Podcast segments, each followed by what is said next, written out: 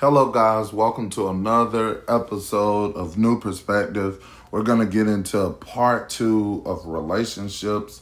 And um, we've been going back and forth of how we treat a person, how we want to be treated, learning that our communications can be upgraded, understanding that our relationship can be upgraded. And I, I deal with this question all the time how do you know when one had enough? As in, what do you do in a relationship when it's too far gone? Now, this is a little bit more on a serious note, and um, I know we we always talk about you know fighting and you know getting through everything, but you also have to understand when one had enough there's always that significant time where you like, you know what? That was enough. I understand that I love you, I care about you, but I cannot deal in this relationship anymore. And I want to say that your happiness is everything. Everyone should put their happiness first. You should. You have to wake up with yourself every day. You have to wake up understanding that this is who you are and you are proud of it and you're happy to be yourself.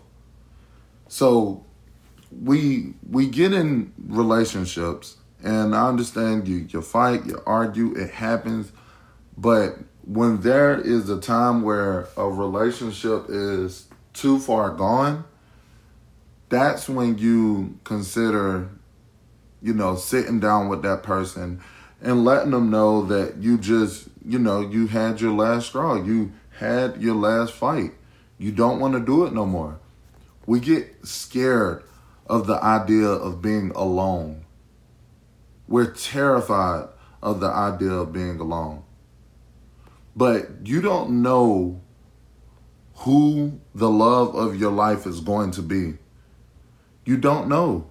You don't know if the person that you're going to meet is going to be the one you marry. You don't know if the person that you're going to meet is going to give you hard times. You just don't know. You rely off of learning them and faith. That's all you have. And I think people lack in faith when it comes to, you know, starting over. Nobody want to put in five, six, seven, ten years of being with one person and then starting all the way over. And you know why? They spent most of that time focusing on making the other person happy to where they completely abandon their happiness. You have to be able to put your happiness first. And we, like I say, we forget that. And it's okay. We're human. We're not perfect. We're not put on this planet to be perfect. Even though there's millions of people a day that pursue perfection, there's not going to be a one person that's perfect. Most people go through life and they they meet someone and they already think of the worst like you know due to past relationships or due to bad advice you go through that. But why why go into a relationship and not understanding that you know, maybe you didn't have closure with the last relationship. Maybe you didn't give yourself enough validation and understanding and enough happiness to go into another relationship. Any one of those could be the case, but you want to be able to understand when it's time to leave a relationship, it's time. There's and I understand it is frightening, it's scary, it's terrifying. People frowned upon it. They don't want to be alone. They like, yo, I put this much time into this person, teach them all this stuff, and then now I have to start over. I put so much money into this person gave this person so much knowledge and now I have to start over? Yes. That's life.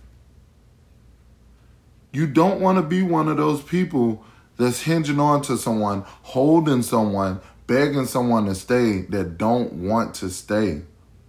You have to know when and how to let a person go. Most people in life don't have that skill set. But it's okay because life and skills is developed through time. You cannot enjoy life without time. You cannot learn a skill set without time. You cannot know when to stay in or leave a relationship without time. You have to understand your happiness is first. Your happiness is what keep you moving as a person. Your happiness and your joyful reaction is what people see when they walk up to you. Your happiness is what your children see when you wake up in the morning. Your happiness is what your family see when they embrace you with a hug. You cannot neglect your happiness because you want to stay in a relationship that's not good for you. You have to know when it's time.